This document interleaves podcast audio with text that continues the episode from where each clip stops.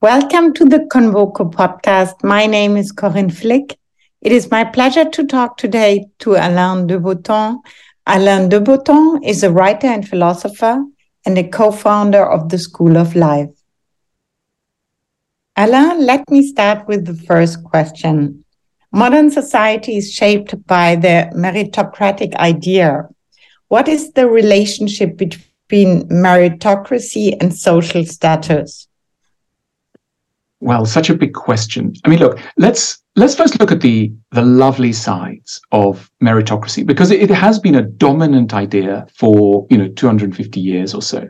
And it, it replaces an old aristocratic view, which is really the idea that society is arranged in a certain way because it's always been arranged in a certain way. And therefore, there is a sort of inherent wisdom to history, to the, the way that things are. And, you know, the birth of modernity, the birth of the modern world, is really to be equated with a moment when a number of thinkers right across Europe, Western Europe, really start to question this aristocratic model and come up with a very different model, the meritocratic model, which is essentially the idea that society will not be equal. There will still be people at the top and people at the bottom, but the way in which this is decided will be according to so-called merit. Now, when you hear this, you think, oh, that's a terrific idea. I mean, who, who would ever have a problem with that? You know, and the idea that if you're intelligent, doesn't matter if your parents, you know, were from a very lowly status, you should rise to the very top. And if you're lazy, it doesn't matter if your parents are at the very top, you should fall. And you ask about status. Well, what should be distributed? Two things: money, you know, resources, and status. That these should be distributed according to merit. And it's an idea, as I say, which has a lot of power to it. But it does have a, a, a few complexities to it. Um, firstly, you know, if you tell people everyone gets to where they deserve, that's fantastic if you get to the top, because you think, well, not only am I at the top, but I deserve to be at the top. Well, that's really great. Um, it's not God who's responsible or luck. It's like it's me. And so that's a terrific uh, sense of validation. But of course, there's a nasty thing when it comes to failure, because if you deserve your success, you also have to deserve your failure. So if you have no status and no money, it must be because you've done something wrong, because you are a bad person. And, you know, this explains some of the kind of sickness of modernity. You remember Emile Durkheim in the beginning of the twentieth century makes this extraordinary observation that, you know, if you contrast traditional societies with modern societies, traditional societies come really low in all sorts of things, productivity, health, uh, all, all sorts of things. But one area where they really beat modern societies is in their suicide rates. Modern societies are famous, and this was a great sort of shock when people realized this, for the number of people who kill themselves. In a way, that's at the sharp end, Durkheim, as Durkheim analyzed it, of what he saw as the kind of social anomie, the social, in a way, cruelty of modernity, where people have to be responsible for their own destiny, that they can no longer explain their destiny through religion. They can no longer lean on family. Everyone is an individual, and what you achieve is you. There, there is no other measure of status. Your status is connected up with your financial and professional achievement. And it's worth just, you know, one might be so embedded in this narrative that one just thinks that's normal. There are other ways of doing it. If you lived in a society of practicing Buddhists, they would think that there was such a thing as status, but it wasn't connected up with money and performance in the economy. It would be linked to, you know, your ability to reach a state of nirvana and your understanding of kindness and the nothingness of the universe. I mean, so people are still being judged, but on different criteria. We in the West and now all over are living in a world where we are judged according to this, as I say, professional slash financial status system. Could one say that this idea of merit came parallel to the idea of liberties?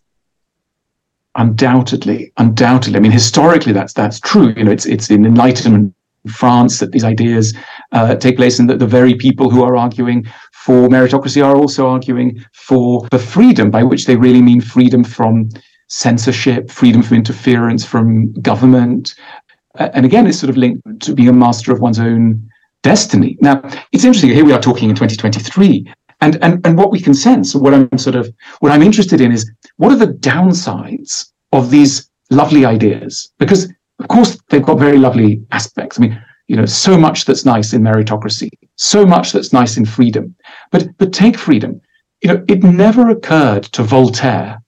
It never occurred to Diderot, for example, you know, great champions of Enlightenment, ideals of freedom. It never occurred to them that there could be such a thing as too much freedom. They were so aware of the problem of a lack of freedom, as you would be in, in a totalitarian state where you could be locked up for making a joke, that they never thought, well, is there such a thing as, as, as too much freedom? And what one means by that is, if everyone is allowed to say anything at any point about anyone in any way, is that necessarily productive to the pursuit of, you know, dignity and the pursuit of truth? Maybe not. Maybe there comes a moment when that becomes the problem.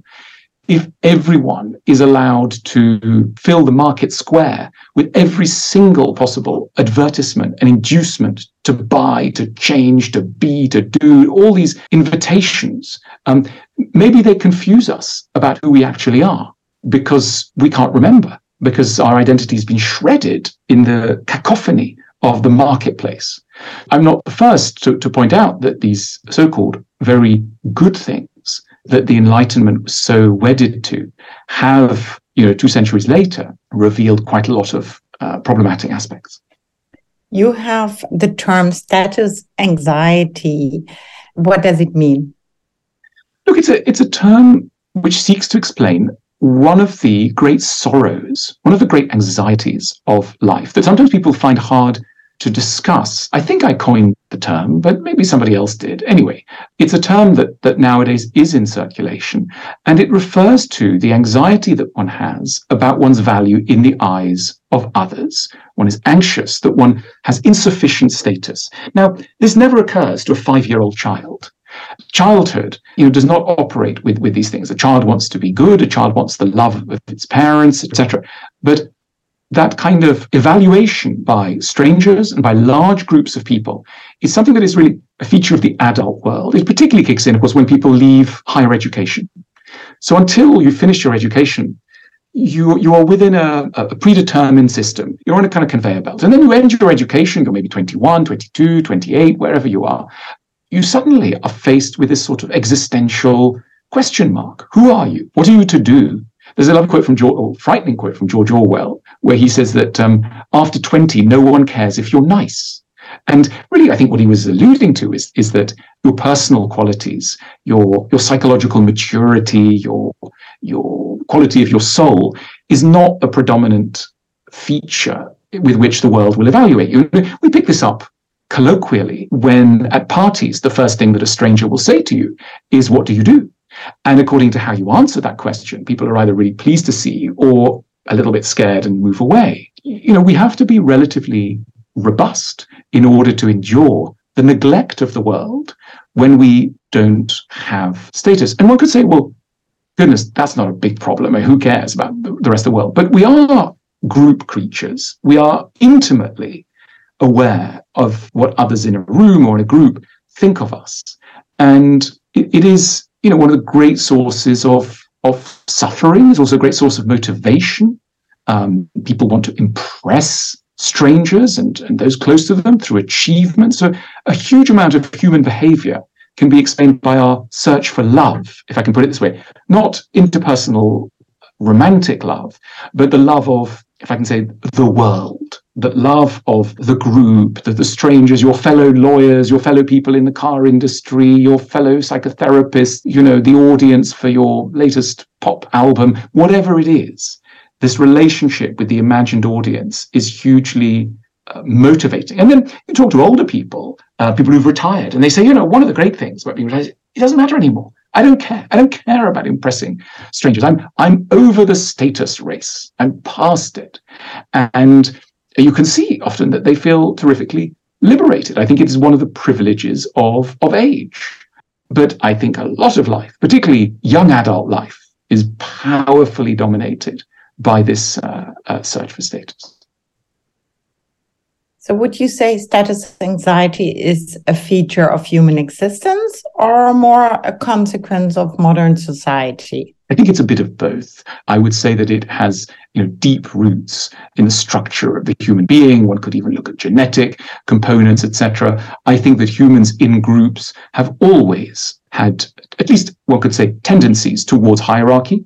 Uh, that not every group is hierarchical, but there tend to be things you need to do in order to win approval within groups. It's just, you know, how how groups work. But I think that there are features of what we call modernity, which might particularly aggravate status anxiety. I mean, to name, you know, one of them, think of the secularization of society that is such a hallmark of modernity. Religions have a status system, but it's different from what I want to call this capitalist status system. So Christianity grades people. I mean, there's, you know, there's the, the best person and the worst person according to the, you know, cleanliness of your soul. But, but, but. Christianity, for example, introduces a vital element. First of all, it tells human beings, you cannot judge. You can't judge the worth of another human being. And you certainly can't judge by external, so-called material factors. You know, Christianity is, is full of stories of the chambermaid who actually has a heart of gold, the uh, the bishop who actually has a corrupt heart. So kind of upturnings of the status system. I think that arguably was a huge safety valve and a huge contrast to the kind of worldly status system in which most people live in a religious society. So, you know, from Monday to Saturday, you might be grading yourself on, you know, how much money you've got and how well you're doing in the law firm. But on Sunday, there's an invitation to look at yourself very differently. And actually, that contrast, the, the ability to have two status systems running in parallel, one spiritually focused, the other materially focused, is is already much better than, than the, a way of looking at, at, at life where there's only one status system. Also, you know, this is the Durkheim point. Traditionally, when you when you go and see your mother, she doesn't say, you know, how are you doing at the office? She goes, how are you? How's your health? How, you know, are you are you doing okay? In other words, the family traditionally doesn't care about performance in the marketplace. It cares about things closer to your core self, things that were present in you when you were five years old, let's say. And again, that's a contrast to how you're evaluated in your company.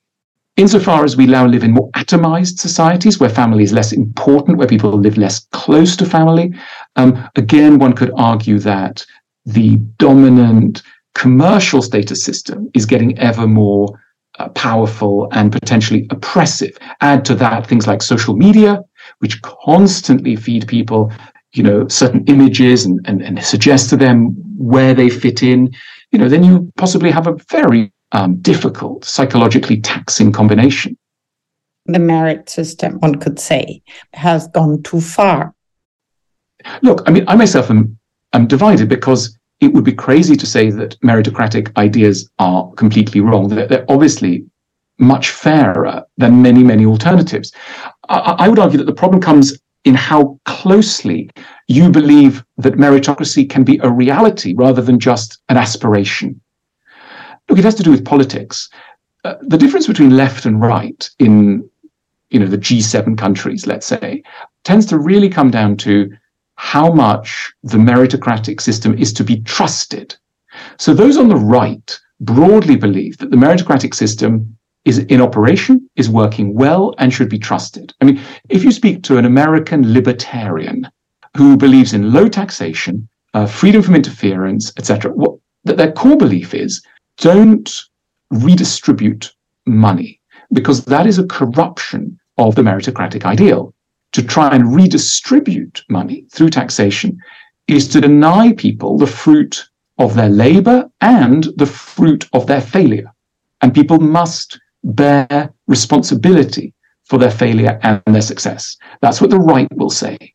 The left will say that there is still enough corruption or at least confusion within the meritocratic system, within the education system, et cetera, that means that people are not being fairly evaluated. And therefore, the government needs to play a very vigorous role in curtailing and changing outcomes. So those are the kind of, those are the two extremes of the debate around meritocracy in Western societies. So coming back to status anxiety, you located the origin of it in the birth of the United States of America. How so? The United States was, was explicitly founded as a society opposed to many of the systems in place in Europe. Whereas Europe was aristocratic, uh, America would be meritocratic. And, you know, think of think of uh, Alexis de Tocqueville's famous uh, Democracy in America. So here's this French aristocrat who in the early nineteenth century, middle nineteenth century, goes to America to look at what's going on there and how it differs. You know, it's a marvelous book because what it does is it gives you a first-hand sense, first of all, of how odd America seemed at that time. And America has become the world. But at that time, it wasn't yet the world. America was, was really quite strange. And so, you know, de Tocqueville observes that in America, everybody says hello to everyone like they're equals. And, you know, the guy driving the horse will uh, will, will will talk to the, the, the local sheriff, will talk to the local landowner, and everybody, like, is just says hi all the time. And this is totally striking to de Tocqueville, who's used to gradations and, uh, you know, in speech, et cetera. And everybody wears roughly the same clothes. Astonishing. You know, everybody seems equal. There is a spirit of equality. And this really strikes uh, de, de Tocqueville. But, but he's also aware, in a very wry, very French, very wonderful way, of the, the, the hidden costs. He talks about the, the madness that gnaws at the soul of Americans, especially late at night. And it's really the madness of the madness of modern, a modern person in a meritocracy, which is, why haven't I done better? Why don't I have more? If you tell people you can do anything and you end up not doing so well, where do you turn? What's the psychological blow? You'll end up with a problem which modern societies talk all the time about, which is low self-esteem. You know, it's no surprising that if you go into an American bookshop, half the books are all about how to make a million dollars in five minutes, and the other half are telling you how to cope with low self-esteem. And the two are completely related, because the society t- tells everybody they can make a million dollars, um, and actually only a very, very, very few people ever do. Um, you're going to end up with most people thinking they're total losers.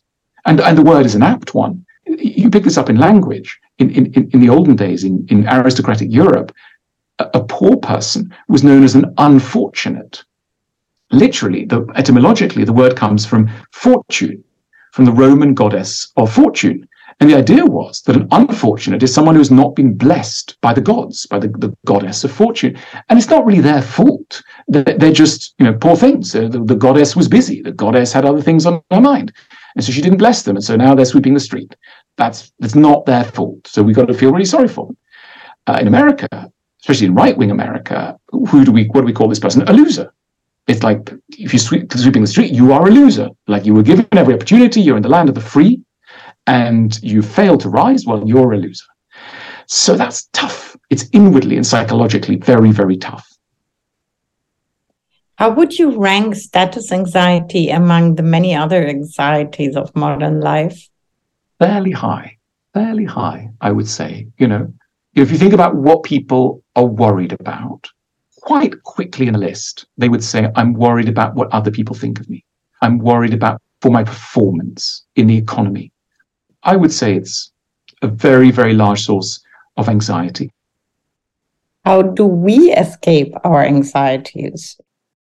So I think the way out of this is plurality, ultimately. Look, you, your listeners will remember what it's like to be at school. Why is school so awful? School is so awful, not just because of the hard work, but because it's a unitary system, which tends to have a unitary system of values. So there are the heroes, and there are the out-group, and there's the in-group. And it's a very static kind of society. And you have to show up every day, and you can't move away. That's where you belong, and, and you're judged in a certain way. And so there are people, you know, who are in their sixties, seventies, and they still remember that at school they were the loser because, I don't know, they couldn't play football, or they couldn't do maths, or they were bad at chemistry, or their shoes were wrong, or their parents lived on the wrong side of town. And it's horrific, right? The reason why the rest of life tends to be better, and whenever life is better, it has this feature, plurality. In other words, you're no longer living in a cage, or if you like, in a village. And villages have one status system. It's like, that's the chief, that's the idiot, that's the nice person, that's the awful person. It's very regimented. The freedom of modernity, and we should use it, is the city. As cities became large for the first time in the nineteenth century, There were celebrations of the, the diversity of the streets of a large city, particularly of Paris. Think of all those descriptions of the flaneur, the free individual who would wander the streets of Paris, lost in the sea of humanity. And essentially, they could reinvent themselves. They could be anything they wanted. They could disappear in the crowd. Terrific freedom, the opposite of living in, in, a, in a village. And I think if you were to ask, well, what's the way out of status anxiety? It is to be able to look at your life through a different lens, because all of us are losers and all of us are winners, according to some definitions of the status system. I mean, it happens biologically. You know, you can have a very, very rich person, but they're very, very unattractive. So suddenly they've got two status systems. You could have somebody who's extremely intelligent, but they don't know how to dance. There's so many ways in which you can judge everyone, and, and you judge yourself. And I think sanity is, is based on having a rich sense of how all of us win at some things and lose at some things. There's no such thing as a loser per se. Um, and I think, you know, what is the opposite of status anxiety? The opposite of status anxiety is love. When you are loved, you are not loved for your status. We, we know that because people say things like, oh, you know, did they, did they marry for money or did they marry for love? So we know that money and love are not sitting happily together. I mean, think of the most unsnobbish people. I mean, let's talk about the word snobbery. Status anxiety is provoked by a connection with, with snobbishness. Snobbery is, is any way of judging another human being where you take something about them.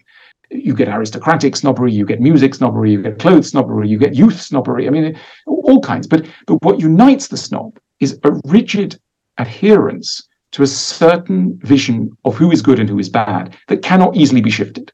The opposite of that is a loving attitude, which is partly linked also to imagination. Now, if you think about what the imagination is, the imagination is an ability to look beyond, beneath, and to the side of what is immediately in front of you in the search of other things. So when you look at a human being with imagination, you, let's say somebody's behaving badly, but you look at them with imagination and you start to wonder why they're behaving badly. You know, on the surface, they'd seem quite unpleasant, but why? Maybe they're scared. Maybe, maybe they're having a bad day. You know, you, you know, or, or you look at somebody and you think, oh, they don't look very attractive, but you look at them with imagination and you think, actually, they've got lovely eyes, and the way that they respond to questions is quite beautiful. And in fact, you know, there's something very precious in them. And that's, I should say, how parents look at their children with love. And that's the opposite of a status way of evaluating somebody. But sadly, we don't do it that often. You know, Christianity had a good shot at it. And I think I speak to you as a very secular person from a Jewish background originally, but I'm very interested in how much Christianity talked of love and the beautiful suggestion that, you know, you become truly human when you look at people with love, which means looking with imagination. What will the world look like in five years' time? What do you think? Look, I'm an inveterate enthusiast for uh, futurology. I'm, like many people, very excited by artificial intelligence.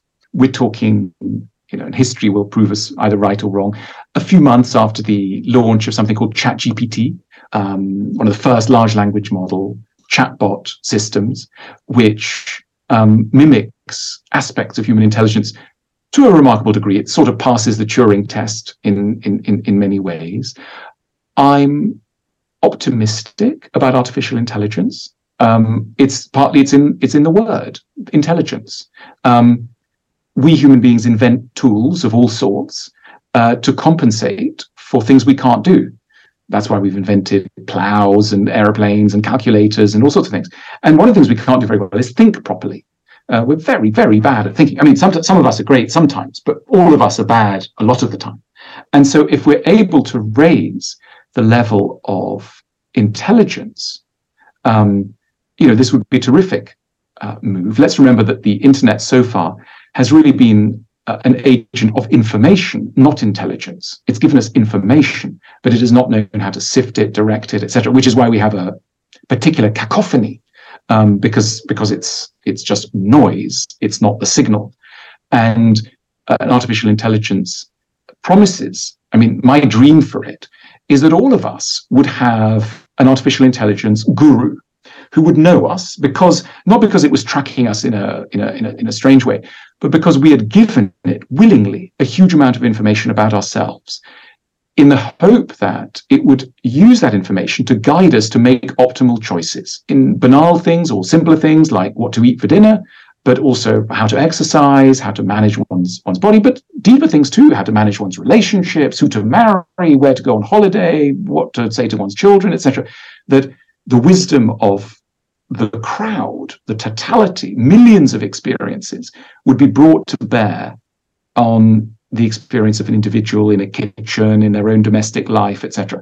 And I think that could be a very, very exciting uh, moment for humanity. Sounds very exciting. Thank you, Alain. Thank you, Corinne. It's been a pleasure. Thank you very much for listening. All the best, Corinne Flick.